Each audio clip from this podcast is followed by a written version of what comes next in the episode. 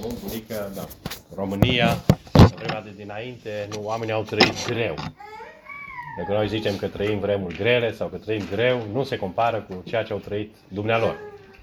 Și asta era unul dintre cântecele pe care uh, le cânta de multe ori, ne lua și pe noi copiii să cântăm împreună cu dumneiei. Nu prea știam, nu aveam nici cântece potrivite pentru copii, dar uh, mi-aduc aminte cântam cu plăcere împreună cu dumneiei. Și iată că încrederea aceasta că Dumnezeu este cu tine în mijlocul necazurilor, în cele mai rele zile, încrederea aceasta bazată pe o realitate că Dumnezeu este cu tine, nu? Poate să ne dea forța să mergem mai departe. Aș vrea să deschidem Cuvântul lui Dumnezeu, continuând gândurile de data trecută, în Evrei, capitolul 12. Uh, Evrei, capitolul 12. Acolo vom citi primele două versete. Titlul acestui cuvânt sau meditației sau gândurilor pe care le am uh, este piedici în calea slujirii. Și întrebarea este cum putem noi să primim har să găsim acele piedici care ne împiedică, care ne frânează în slujirea noastră. Aici spune autorul acestei epistole, Evrei capitolul 12, versetul 1 și versetul 2, și noi, dar fiindcă suntem înconjurați cu un nor așa de mare de martori, să dăm la o parte orice piedică și păcatul care ne înfășoară așa de lesne și să alergăm cu stăruință în alergarea care ne stă înainte. Să ne uităm țintă la căpetenia și desăvârșirea credinței noastre, adică la Isus, care pentru bucuria care era pusă înainte a suferit crucea, a disprețuit rușinea și șade la dreapta scaunului de domnie al lui Dumnezeu. Iar aici Apostolul Pavel vorbește despre această viață creștină pe care el o aseamănă cu o viață de uh, alergare, nu? un sport, cere efort. Să alergăm în alergarea pe care o avem de parcurs, nu? Care ne stă înainte. Și să alergăm privind țintă la Domnul Isus Hristos. În viață să știți că putem să uh, găsim sau să ni se ofere foarte multe ținte, foarte multe modele. Noi suntem, avem tendința sau suntem înclinați să găsim știu eu, oameni care să ne inspire sau situații care să ne motiveze. Apostolul Pavel spune, Hristos să rămâne cel ce vă inspiră, nu? ținta voastră, să rămână modelul uh, vostru. Hristosul Scripturilor, nu? Hristos este Domnul Isus Hristos, Hristos cel care a fost descoperit în cuvânt. Și nu ceea ce noi ne imaginăm, fiecare generație are modelul sau imaginea ei despre Dumnezeu și despre Hristos un Isus care este prietenul tuturor, cu care poți să stai, nu, uh, să vorbești așa puțin informal. El este prietenul tău, el este cel ce îți citește jurnalul roz al problemelor tale de peste zi. Nu pe când o altă generație îl privește pe Hristos distant, ca pe Dumnezeu cel Sfânt, care nu poți să te apropii. Dar uh, mulțumim lui Dumnezeu că, cel puțin la noi în biserică, și și în multe alte biserici, bineînțeles, cuvântul lui Dumnezeu rămâne central. Hristos, așa cum cuvântul îl prezintă. Dragii mei, ascultându pe film, înainte să merg mai departe, mă gândeam, în a ne apropia de Dumnezeu și în a sluji pe Dumnezeu, sunt bariere pe care nimeni nu le poate da la o parte. Cele mai mari probleme nu au putut, nu au putut fi rezolvate decât de Dumnezeu însuși. De ce? Pentru că înainte să ne întoarcem la Dumnezeu, cea mai mare problemă a omului păcătos, neîmpăcat cu Dumnezeu, este Dumnezeu însuși. În mânia Lui, în sfințenia Lui, El trebuie să judece păcatul nostru. Și până când această piedică nu este dată la o parte, noi nu avem nicio influență ca oameni. Nu putem face nimic să ne salvăm, să ne câștigăm mântuirea înaintea lui Dumnezeu. Din cauza asta trebuie întotdeauna să ne aducem aminte că Dumnezeu este Cel ce a dat la o parte această problemă. Prin jertfa Domnului Isus Hristos. El s-a dat pe sine însuși pentru a da la o parte piedica păcatului. Cum spune profetul uh, Isaia, nu mâna lui Dumnezeu este prea scurtă, nu? Să mântuiască sau urechea lui nu poate să aude ceea ce noi cerem, ci păcatul nostru pune un zid de despărțire între noi și Dumnezeu, pe care nimeni nu poate să-l rezolve decât în crucea Domnului Isus Hristos, păcatul nostru poate fi rezolvat. Păcatul nostru a fost rezolvat în șerfa Domnului Isus. Ce ne împiedică să venim la El? Dragii mei, suntem noi în părtășie cu Dumnezeu. Am venit noi la El prin credință. Trăim noi o viață de relație cu Dumnezeu. El este El Tatăl nostru. Este Domnul Isus Mântuitorul nostru. Vedeți, nu vorbesc despre o religie, nu vorbesc de obiceiul de a veni duminică dimineața la biserică, nu vorbesc nici măcar de a te obișnui să trăiești, să te îmbraci, să vorbești, știu să respecti anumite tipare pe care noi le identificăm ca fiind tipare creștine, să respecte o zi, să, etc. Dacă coborâm în inima noastră da? și am zice, așa cum stăm astăzi în fața unii altora, dacă am fi în fața lui Dumnezeu, cu ce ochi ne-ar privi Dumnezeu? Cu ce ochi s-ar uita El la inima ta, la inima mea? Am fi noi gata să ne uităm la Isus ca fiind Mântuitorul nostru? Este uh, credința aceasta, nădejdea aceasta, adevărul acesta, stânca care ne dă pace? Dumnezeu a dat la o parte problema păcatului nostru în Hristos. N-am avut niciun fel de contribuție. Asta e primul aspect. Al doilea aspect, și în slujirea noastră pentru Dumnezeu, tot El este Cel ce ne echipează, Cel ce ne cheamă, Cel ce ne înzestrează, Cel ce ne cheamă la slujire. Dar asta înseamnă că nici în mântuire, corigez eu puțin, probabil o problemă pe care diavolul foarte ușor poate să o semene în mintea noastră. Nici în mântuire, nici în slujire nu înseamnă că noi suntem pasivi. Nu înseamnă că noi nu trebuie să facem nimic. Și cu atât mai puțin nu înseamnă că noi trebuie să ne continuăm viața ca și cum uh, n-am avea niciun fel de responsabilitate înaintea lui Dumnezeu. Nu. Nu înseamnă să trăiesc mai departe așa cum trăiesc. Vorbesc despre mine, poate în egoismul meu, în egocentrismul meu, centrat pe viața mea, văzându mai departe de viață, poate fi un om bun, un tată bun sau un soț bun sau un angajat bun, dar așteptând ca Dumnezeu să mă mântuie undeva într-un viitor sau așteptând ca Dumnezeu să mă cheme vreodată în lucrare. Marile probleme în viața de mântuire și în viața de slujire sunt rezolvate de Dumnezeu. Noi nu avem nicio contribuție. Dar asta nu înseamnă că trebuie să stăm pasivi, să nu facem nimic. A intra pe ușa cea strâmtă necesită efort.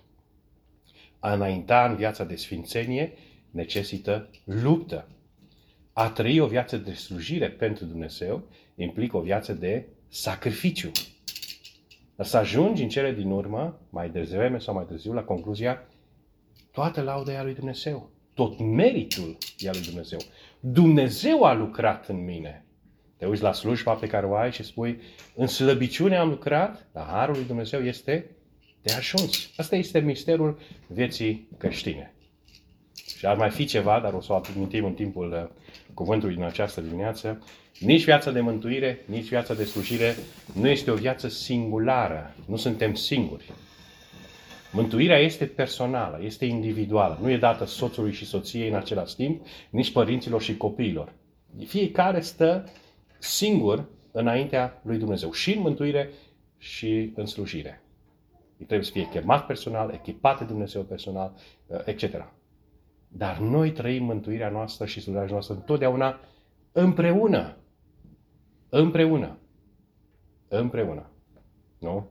Și avem nevoie de multe ori de cei de lângă noi, cum zicea fiind mai devreme, pentru a ne ajuta să înțelegem ce probleme avem. De multe ori noi ne obișnuim cu problemele pe care le avem. Și avem nevoie de frați sau de surori sau de oameni, de copii uneori, de împrejurări în viața noastră pentru ca Dumnezeu să ne aducă la suprafață piedicile care ne împiedică pe noi în slujirea lui Dumnezeu. Rugăciunea mea în această dimineață este ca prin acest cuvânt Dumnezeu să ne dea har să vedem o piedică nouă în viața noastră. Să vedem ceva care ne împiedică, care ne înfășoară. Și mă, mă surprinde cum spune cuvântul lui Dumnezeu, noi aici spune uh, autorul, să dăm la o parte, e responsabilitatea noastră, este încercarea noastră, este chemarea noastră să facem lucrul ăsta cu credință. Știind că El este Cel ce dezleagă șireturile, nu? El este Cel ce desface nodul. Dar noi trebuie să încercăm să dăm la o parte, așteptând ca El să dea la o parte piedica. Piedica și păcatul care ne înfășoară atât de lesne, atât de ușor. Noi trăim în odihnă, cum zicea fratele Fin, slavă lui Dumnezeu. Noi trăim în libertate, dar nu este o viață de vacanță, viața creștină. pentru că trăiește având un dușman interior, firea veche, trăind, având un dușman exterior, lumea cu tentațiile ei, având un maestru al înșelăciunilor, diavolul, care caută să înșele, nu? Și să înghite pe oricine, dacă e posibil. Chiar și pe cei aleși. Nu e o viață de vacanță. E o viață de alergare, cum spune aici cuvântul, sau de luptă, de sport. Nu? Dar este o viață care merită. Nu? Cum am spus și data trecută, o să recapitulez foarte pe scurt gândurile prezentate data trecută. Piedicile astea în calea slujirii. Sunt foarte multe predici pe această temă care uh, accentuează diferite aspecte. Uh, în această dimineață vreau să mă concentrez asupra unui aspect, care îl voi prezenta imediat. Nu? Uh, sunt diferite abordări care pot fi folosite în a prezenta această temă am spus data trecută, convingerea mea este că nu există oameni ai lui Dumnezeu care n-au slujire. Omul mântuit este omul slujitor. Noi nu suntem mântuiți pentru un scaun în cer, deși uneori mi-aduc aminte când eram copil, vorbeam între noi sau vorbeam cu frații, uite, fratele ăla care stă acolo în spate, noi nu vedeam nimic ce ar face el, el o să aibă un scaun la ușă, nu zice noi. Eu ar vrea scaunul după ușă în cer. Nu știu dacă imaginea asta era cunoscută, dar scaunul era de mult ocupat și în alte chemări. Nu știu dacă la, era ocupat de noi, nu știu dacă la voi, la biserică, mai era loc pentru scaunul ăla. Dar Dumnezeu nu are copii pe care să-i mântuiască și pe care să nu-i cheme în lucrare. Și pentru care să pregătească ultimul scaun din cer. Nu? De după ușă. Dumnezeu are copii care cresc în relație cu El și care au o inimă de slujitor și care încep să slujească în slujirile mici de fiecare zi. În slujiri din familie, în slujiri din biserică, în slujiri cu vecinii. E o viață de slujire. De ce? Pentru că Domnul Isus a avut o viață de slujire. El n-a venit numai să moară, El a venit să slujească, dar a venit să caute și să mântuiască ce era pierdut. Viața unui creștin este o viață de slujire. Acum, există două mari piedici Deja despre una am discutat, zice eu, una spirituală, din punctul meu de vedere, și aceasta este egoismul nostru, egocentrismul nostru. Într-un fel, asta este sănătos să ne ocupăm de noi. Nu? Necesită un fel de sănătate psihologică. Dar din punct de vedere spiritual, aceasta este o piedică mare uh, în, în calea slujirii lui Dumnezeu. Noi suntem tot timpul preocupați cu noi înșine. Uneori suntem atât de egoiști încât nici măcar nevoile celor de aproape de lângă noi nu ne mai vedem. Sau dacă le vedem, le ignorăm. De ce? Pentru că suntem focusați prea mult pe alte nevoi. Care? Nevoile noastre. Sau nevoile familiei mele, nevoile copiilor mei. Nu? Uitând să mai ne desprindem de acest egoism. Iar aceasta este o boală cauzată, spun eu, de păcat, de depărtarea de Dumnezeu, de căderea în păcat. Iar aceasta e o boală pe care Dumnezeu nu o vindecă imediat la mântuire. E o boală pe care, cronică, pe care Dumnezeu o tratează și o vindecă treptat toată viața noastră. Toată viața noastră avem de luptat împotriva acestui egoism. Dar nu vreau să vorbesc despre lucrul ăsta în dimineața aceasta, măcar că e o temă foarte importantă. Acel tip de piedici sunt ceea ce credem noi. Noi creștem și spuneam data trecută, creștem și ne trăim viața prin tipare. Așa funcționăm noi. Înveți să mergi pe bicicletă, după aia nu mai ai nevoie să, nu, să, să, să balancezi organismul, corpul. Înveți și menții reflexul la toată viața. Noi suntem obișnuiți nu? să dormim, să ne trezim, să funcționăm pe, e normal așa. Înțelegeți? Avem tot felul de tipare în viața noastră. Așa am fost, cred eu, creați de Dumnezeu. Dar uneori învățăm lucruri și ajungem convinși de anumite lucruri care împiedică lucrarea lui Dumnezeu, împiedică slujirea noastră creștină. E, și despre lucrul ăsta aș vrea să vorbesc în dimineața aceasta. Sunt lucruri pe care le învățăm de mult din copilărie, sunt lucruri pe care le învățăm și au de face cu noi, nu? cum ne vedem noi pe uh, noi înșine, cine suntem noi, care împiedică slujirea noastră. Dumnezeu ne cheamă, în jurul nostru sunt nevoi și totuși ne găsim nepotriviți pentru lucrarea lui Dumnezeu și stăm pe margine și așteptăm ca un altul mai înzestrat, sau cel puțin pe care noi avem o părere mai înaltă, să facă lucrarea respectivă. Când Dumnezeu zice, nu, pe tine vreau să te chem. Și o să vedeți eroi mari al lui Dumnezeu din Scriptură care au avut această problemă. Trimite pe altul, nu pe mine. Eu nu pot, nu știu. Sunt bâlbâit, spunea unul. Nu? Etc. Și o să ne uităm la acești eroi al lui Dumnezeu. Ce credem despre noi? Sunt alții care, din frica sau fiind prea sensibili Uh, uh, față de ceea ce ceilalți spun despre ei, s-au oprit din slujire sau n-au început slujirea lor. Și aceasta este o boală. De exemplu, Saul este un astfel de exemplu. Saul Vechiului Testament. O să ajungem la el, sper, să avem timp, nu? Iar el s-a oprit din slujire și Dumnezeu i-a luat slujirea de ce? Pentru că tema lui, frica lui cea mai mare a fost, și spune el cuvintele lui, lui Samuel, mi-a fost teamă de popor. Acolo el n-a rezolvat această problemă. Da? Sau nu ne implicăm în slujire, sau nu, nu slujim, nu ne dăm seama, nu conștientizăm că trăim în slujire, că trebuie să înaintăm în slujirea noastră, pentru că nu înțelegem ce este o slujire. Ne gândim că doar cel ce predică slujește, sau cel ce cântă, sau cel ce este în evidență slujește. Nu? Sau ne gândim că numai anumite lucruri mari sunt slujiri pentru Dumnezeu, nu? Și nu înțelegem că slujirile sunt diverse, nu? Sunt împărțite întregii biserici, fiecare mădulară își are uh, slujirea uh, lui. Iar dacă tu nu-ți faci slujirea ta, nu este altul temporar care să-ți ia slujirea ta. Rămâne un gol, rămâne o lipsă. Până când Dumnezeu cheamă pe altul să împlinească acea nevoie. Dumnezeu nu duce lipsă de slujitori, dar Dumnezeu vrea să ne folosească, să ne cinstească în felul acesta, să ne binecuvinteze în felul acesta. Nu? Avem o imagine prea săracă cu privire la slujire. Sau prea înaltă și ne excludem din slujirea lui Dumnezeu. Sau poate avem o imagine greșită despre Dumnezeu. Nu? Și despre aceste patru puncte, uitându-ne la câțiva eroi din Scriptură, aș vrea să discutăm în această dimineață. Nu? Și aș vrea, am prezentat a trecută despre Pavel. Pavel nu? era un slujitor. El era așa prins de slujirea lui, încât el pierduse din vedere inima lui Dumnezeu. El era atât de prins să prigonească biserica, grupul, grupul nou de oameni care tot vorbeau despre Hristos, despre Isus. El era atât de convins că Dumnezeul Vechiului Testament este singurul Dumnezeu. Era atât de sincer în slujirea lui încât el a pierdut inima lui Dumnezeu. Se poate, ni se poate întâmpla și noi. Să fim atât de prinși de slujirea noastră încât să nu mai putem să părăsim locul ăsta sau să părăsim scaunul care ni se dă. Sau să, înțelegeți? Sau să credem că numai noi știm și e bine așa cum credem noi. De când Dumnezeu deja de mult a deschis o cale nouă, un drum nou, a vrut să schimbe ceva, uh, iar noi am rămas blocați pe cările vechi. Și Pavel a avut nevoie de o întâlnire cu Domnul Isus Hristos, în care el a conștientizat Isus Hristos, despre care el credea că este un șelător, este Fiul lui Dumnezeu.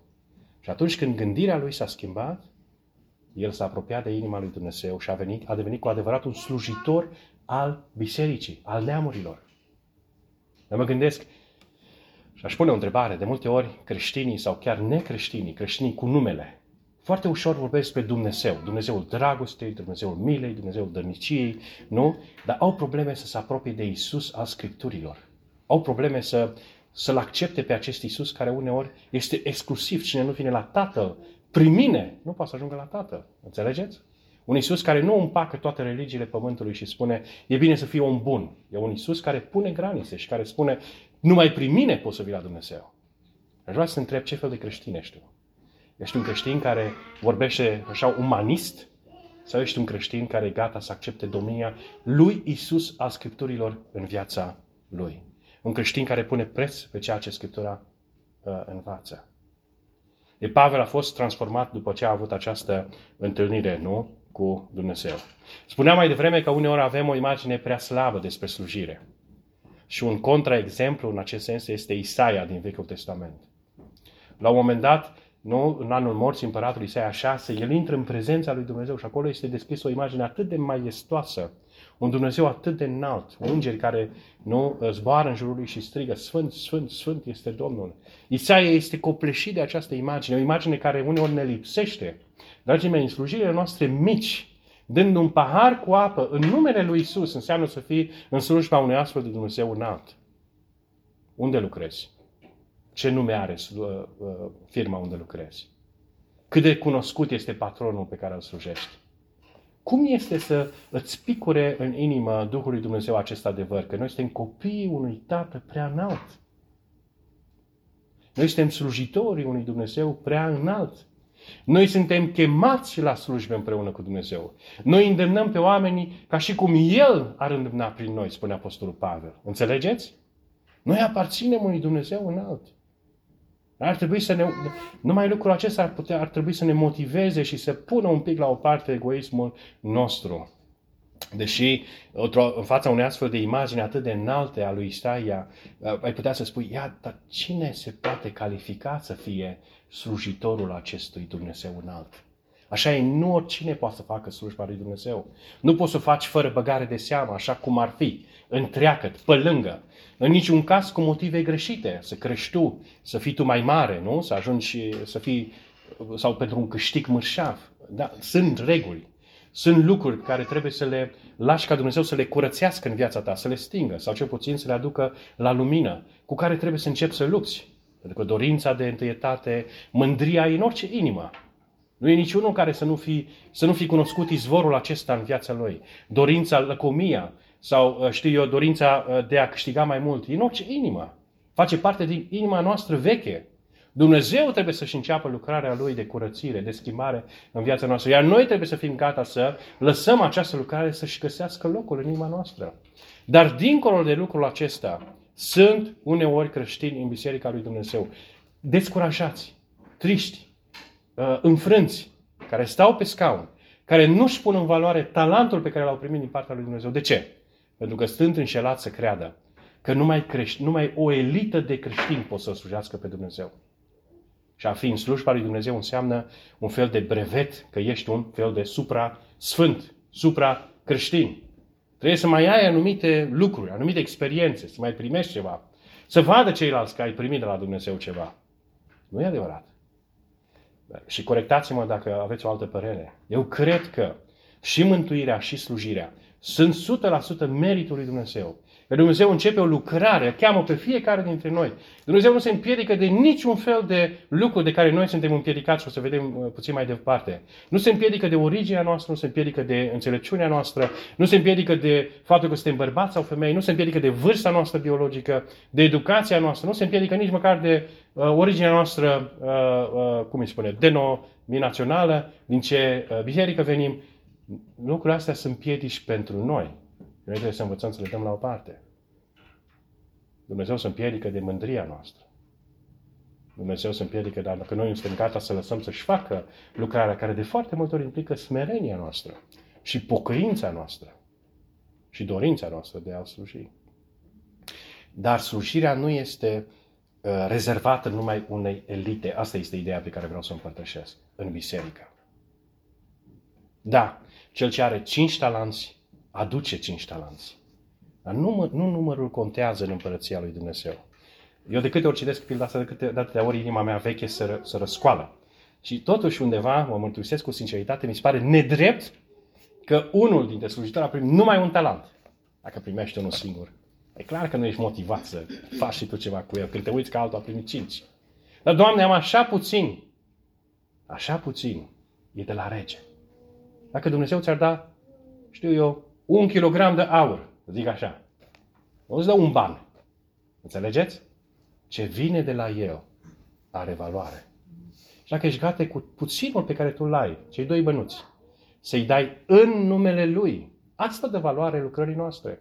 Că e pentru el, că e cerut de el, că e pentru oamenii lui, pentru copiii lui, pentru acești micuți. Asta de valoare. Nici numărul, nici aplauzele, nici, înțelegeți? Pe ce podium, pe ce loc ajungem prin slujirea noastră.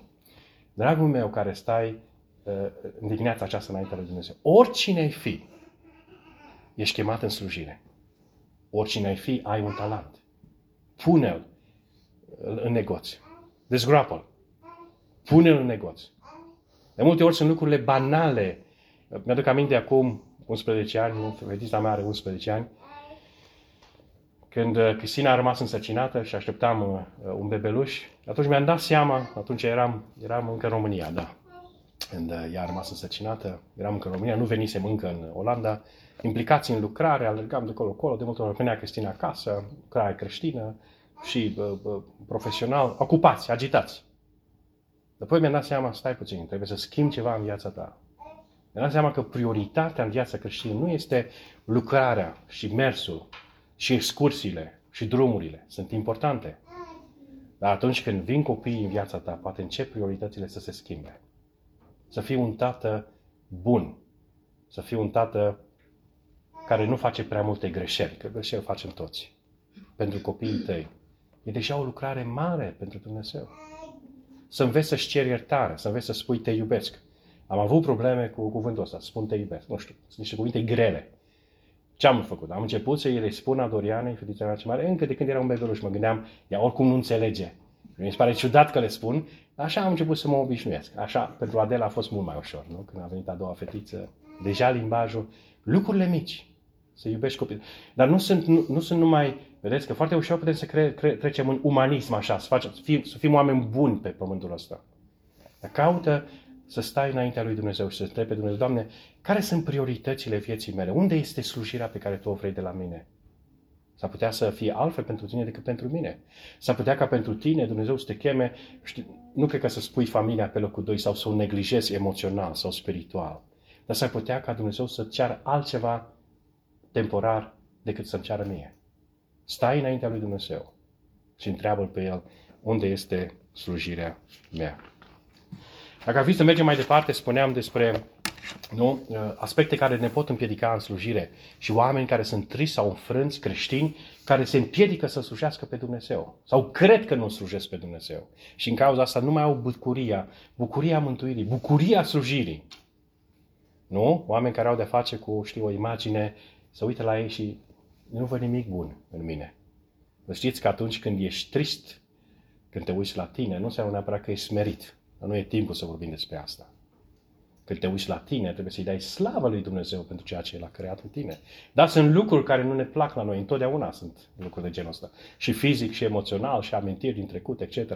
Dar cu ajutorul lui Dumnezeu trebuie să învățăm încet, încet să rezolvăm lucrurile astea, care să nu ne împiedice în slujirea noastră. Gedeon.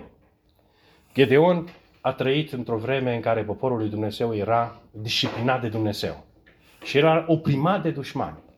Gedeon, într-o zi, uh, încerca să se apere nu? și să, să, și, uh, să strângă alimente pentru vremurile grele. Și stând acolo, el a, a, a păsat de gânduri și de întrebări. Avea o singură întrebare. Unde e Dumnezeul minunilor din trecut de care ne povestesc părinții noștri? De ce ni se întâmplă toate lucrurile astea? Și când vine îngerul lui Dumnezeu să vorbească cu el, Gedeon îi pune această întrebare. Aproape Gedeon nu își mai dă seama că vorbește cu îngerul lui Dumnezeu și de seama abia mai târziu. Ce îi spune îngerul? Ce îi spune? Domnul este cu tine, viteazule. Unde e Dumnezeu? Cu tine. El bătea acolo și strângea alimentele, vedeți? Creștinul care stă pe scaun și zice, de ce nu se întâmplă în biserică Unde e Dumnezeu? De ce fratele sau sora se poartă în felul ăsta? Nu avem bucurie, nu avem închinare, nu avem rugăciune, nu avem slujire, nu avem masă. Înțelegeți? Unde e Dumnezeul care ar trebui să însuplățească pe Fin sau pe Cris, care sunt slujitorii bisericii? Domnul e cu tine, viteazule, viteazul. Ceea ce tu vezi că lipsește bisericii lui Dumnezeu, ești chemat tu să faci. Aștepta tot timpul la celălalt. Dumnezeu era cu Gedeon, așteptându-l pe Gedeon să facă primul pas. La Gedeon, ce spune lui Dumnezeu? Doamne, dar eu sunt cel mai mic în familia mea și familia mea e cea mai mică din seminție și seminția e cea mai mică, înțelegeți? Care era complexul lui Gedeon?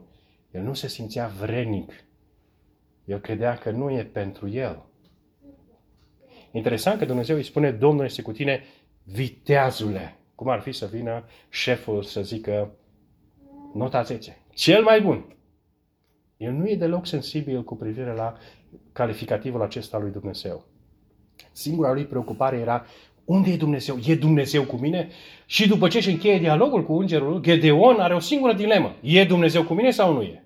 Și ce face? Îl pune la probă. Și, mai, și atunci, și mai târziu, singura lui preocupare nu era identitatea lui. Gedeon este un exemplu fericit în care Dumnezeu rezolvă această dilemă a identității lui. Ușor. Pentru, pentru, pentru uh, Moise va fi mai greu, o să ajungem și la el. Dar pentru Gedeon a fost ușor rezolvat. Când a ajuns convins că Dumnezeu este cu el, a pornit la drum. Nu s-a mai lăsat împiedicat de cine era el, de ce credeau ceilalți despre el, despre cât de... Înțelegeți? Nu. A pornit la drum. Gedeon nu a fost sensibil cu privire la identitatea lui. Dragul meu, în slujirea, sau altfel spus, în nevoile pe care le vezi în mijlocul tău, în jurul tău, în mijlocul Bisericii lui Dumnezeu, în familia ta, Nu e nevoie de altul. Nu aștepta ca Dumnezeu să trimită pe altul. Pentru dacă tu o vezi, înseamnă că ție ți-a dat Dumnezeu ochii să vezi nevoia și chemarea să o împlinești. Domnul este cu tine, viteazule sau viteazul. Du-te cu puterea aceasta pe care asta și asta e un alt gând foarte frumos. Dar, Doamne, prea puțină putere. Nu. Nu contează nici cine ești, nu contează nici câte resurse ai. Singurul lucru care contează, să fie Dumnezeu cu tine.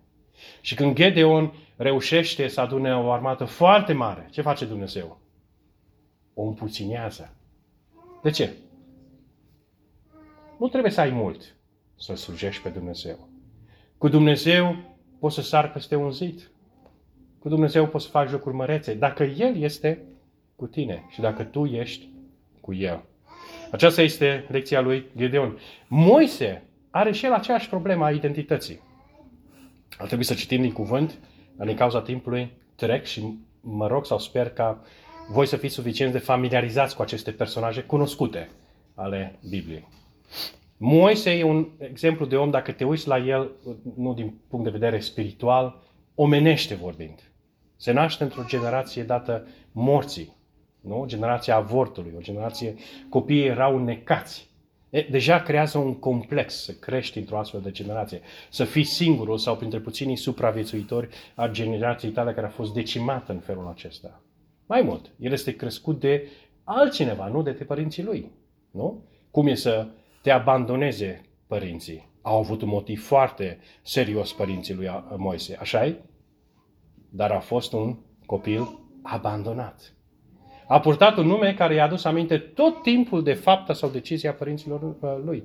Deși noi vedem lucrul ăsta ca un act de credință al părinților lui Moise și așa este, cum a fost pentru Moise, scos din apă. Care apă?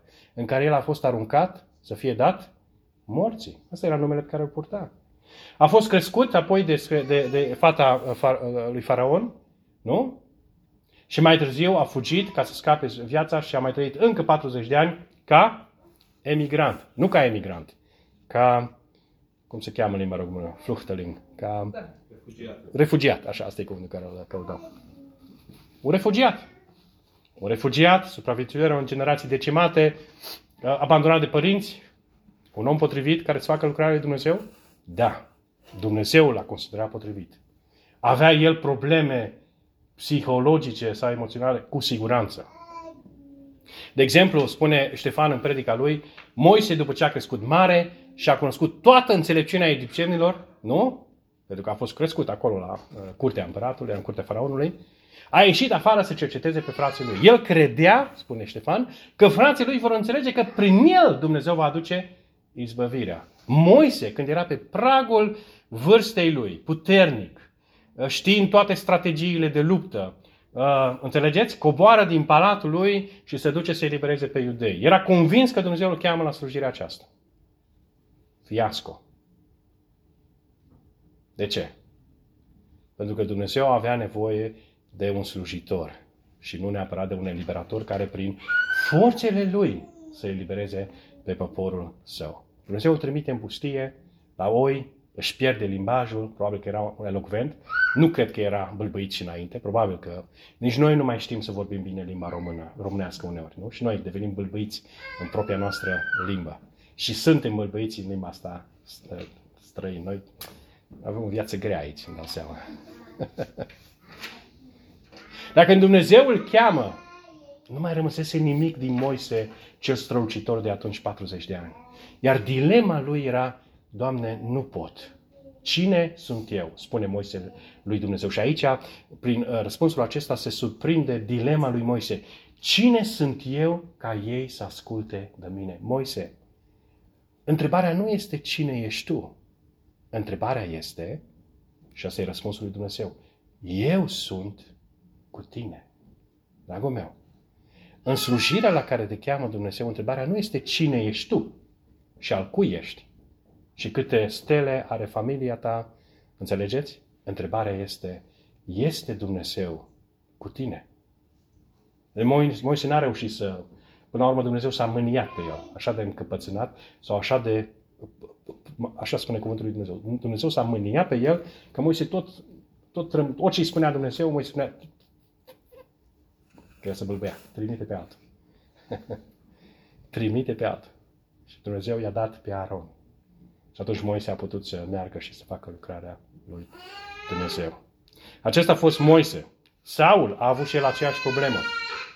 Dar Saul este un exemplu nefericit sau trist al cuvântului lui Dumnezeu. Marea lui calitate a fost când erai mic în ochii tăi. Spune cuvântul lui Dumnezeu despre Saul.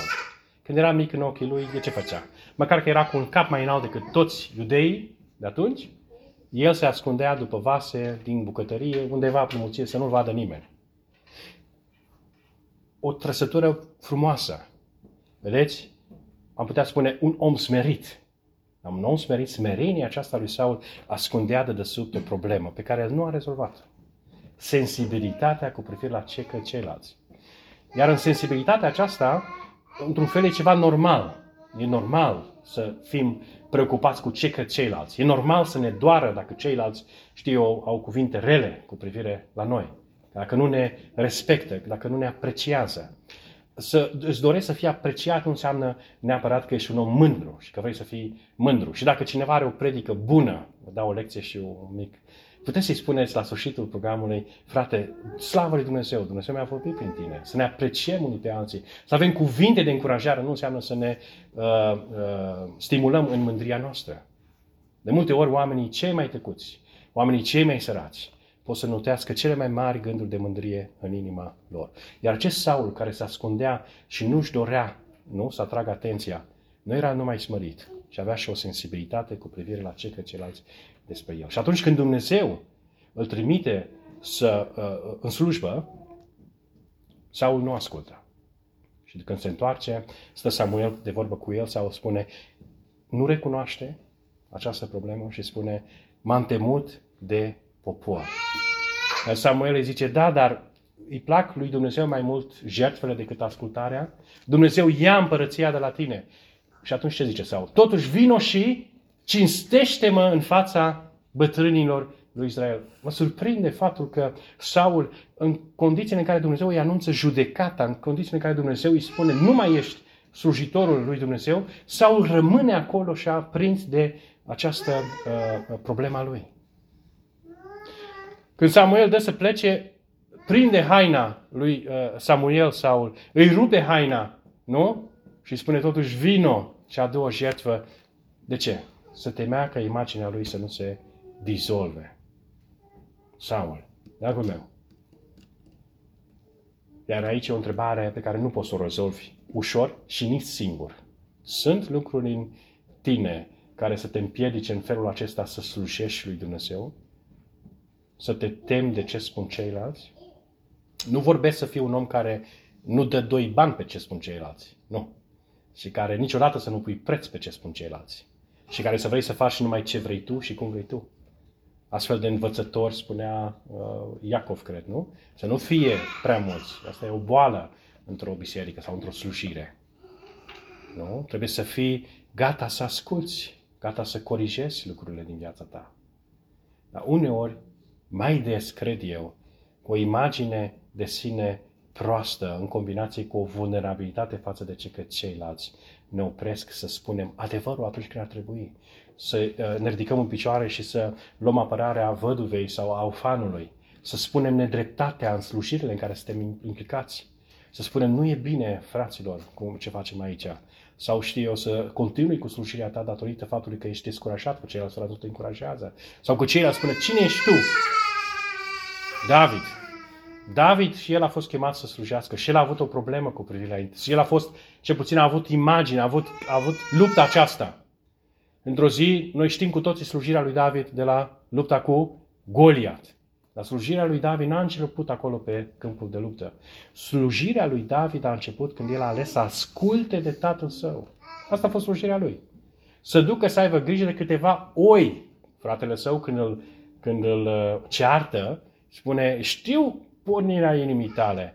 Cui ai lăsat tu puținile oi pe care trebuia să le paști? Și ai venit aici să privești lupta, să fii și tu, să zici și tu apoi că ai luat parte la luptă. Adică tu să-ți ai faimă pe veteșia mea, spunea probabil fratele lui David. Slujirea lui David a început mult mai devreme, când nu era băgat în seamă de nimeni, având grijă de câteva oi. Înțelegeți? Când avea un singur talent, l-a pus la negoț și a făcut doi. Și l-a învățat o lecție importantă. Nu era important cât de puternic era, că nu era puternic. Nici era, nu era în stare să poartă armura lui Saul. Când Saul i-a pus armura lui, se împiedica și cădea cu el. Nu era puternic. Era probabil un adolescent, aproape spre 20 de ani, 17, 16, 17, 18 ani. Dar el învățase o lecție. Când vine leul, când vine ursul, îi dau cu bățul, dar nici măcar bățul meu nu este puternic. Dumnezeu este cu mine. Asta a fost lecția pe care David a învățat-o foarte repede și la care a rămas toată viața lui. Dumnezeu este cu mine în slujirea mea. Mă uit la Goliat, îl văd cât de mare, dar nu mă sperie de mărimea lui. De ce? Pentru că Dumnezeu este cu mine. Pentru că Dumnezeu te dă în mâinile mele.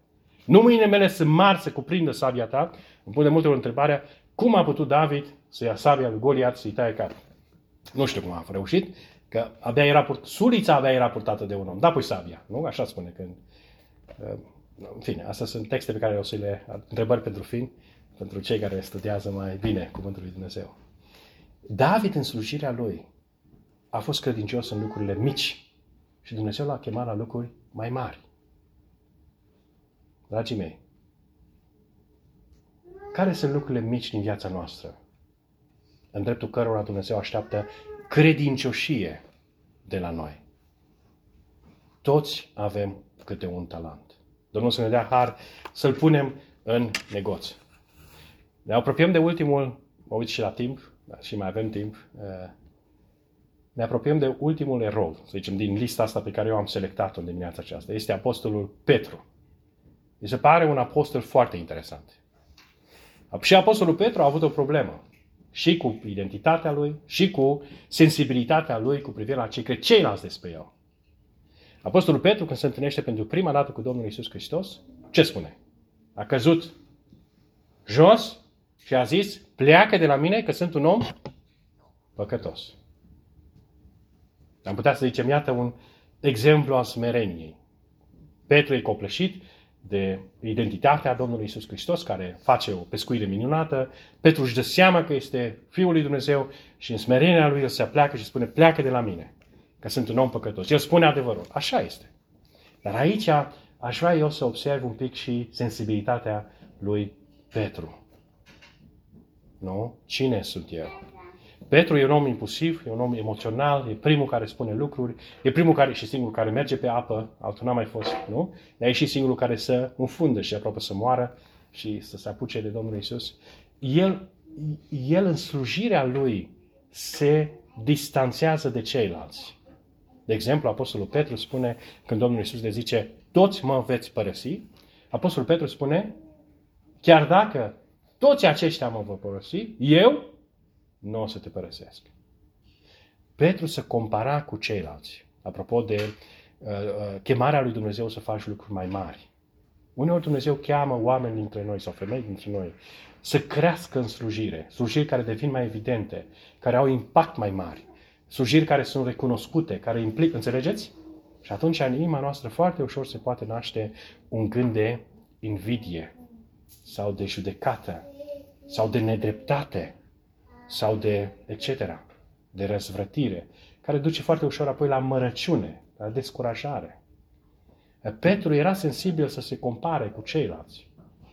Astfel încât atunci când apostolul, când apostolul este pus la test, o slujnică îl întreabă, și tu erai cu nu? Care era testul la care a fost pus Petru? Testul identității, testul apartenenței. Tu aparții lui Isus. Tu ești cu Isus. Tu ești un ucenic al lui Isus. Ce spune Petru? Nu. El nu spune doar nu. La un dat începe să înjure, să blesteme, să dea din el tot ce poate, numai să spună, nu sunt cu omul acesta. Și atunci Dumnezeu îi descoperă, nu? Să uită și vede ochii Domnului Isus și dă seama, m-am lepădat de el. Boala aceasta, aș, aș numi eu așa, n-a fost vindecată. Cred că am mai spus odată gândul ăsta în biserică. Petru a rămas sensibil. Mai târziu în Galaten, când uh, Petru mănâncă cu neamurile împreună cu Apostolul Pavel și la un moment dat vin niște frați de la Iacov, de la Ierusalim. Petru se trage la o parte. De ce spune cuvântul lui Dumnezeu? De frica a ceea ce aveau să creadă ucenicii de la Ierusalim. Nu? Lupta aceasta de a te asocia cu neamuri de cei netăiați împrejur a fost o mare problemă în biserica primară. Până când biserica a ajuns să înțeleagă că uh, creștinismul nu este un fel de iudaism plus, ci e o nouă creație, să zicem așa, o nouă chemare a lui Dumnezeu, din care fac parte și iudei, și neamuri, și greci, etc. În care bărbatul și femeia nu mai sunt diferiți, în care cel învățat și cel neînvățat, etc. Nu mai sunt diferențe înaintea lui Dumnezeu. În biserică suntem egali. Avem chemări diferite, avem slujiri diferite. Dar toate aceste slujiri sunt puse la dispoziția bisericii. Dumnezeu nu ne cheamă, nu ne dă daruri ca să ne ridice pe noi să devenim mari, ne dă darul să slujim bisericii. Iar Petru încă a mai avut această problemă în Galateni. Astfel încât Apostolul Pavel a trebuit să îl mustre pentru duplicitatea aceasta a lui. Cum a rezolvat Domnul Isus problema aceasta? Două momente. Unu. După învierea Domnului Isus, uh, el a avut o întâlnire cu ucenicii pe țărmul mare. Și acolo are un dialog cu Petru. Vă aduceți aminte ce întrebare îi pune lui Petru prima dată? Mă iubești tu? Și ce zice mai departe? Mai mult decât aceștia? Așa face Domnul Isus. Tot timpul pune degetul exact pe rană. De ce? Să o vindece.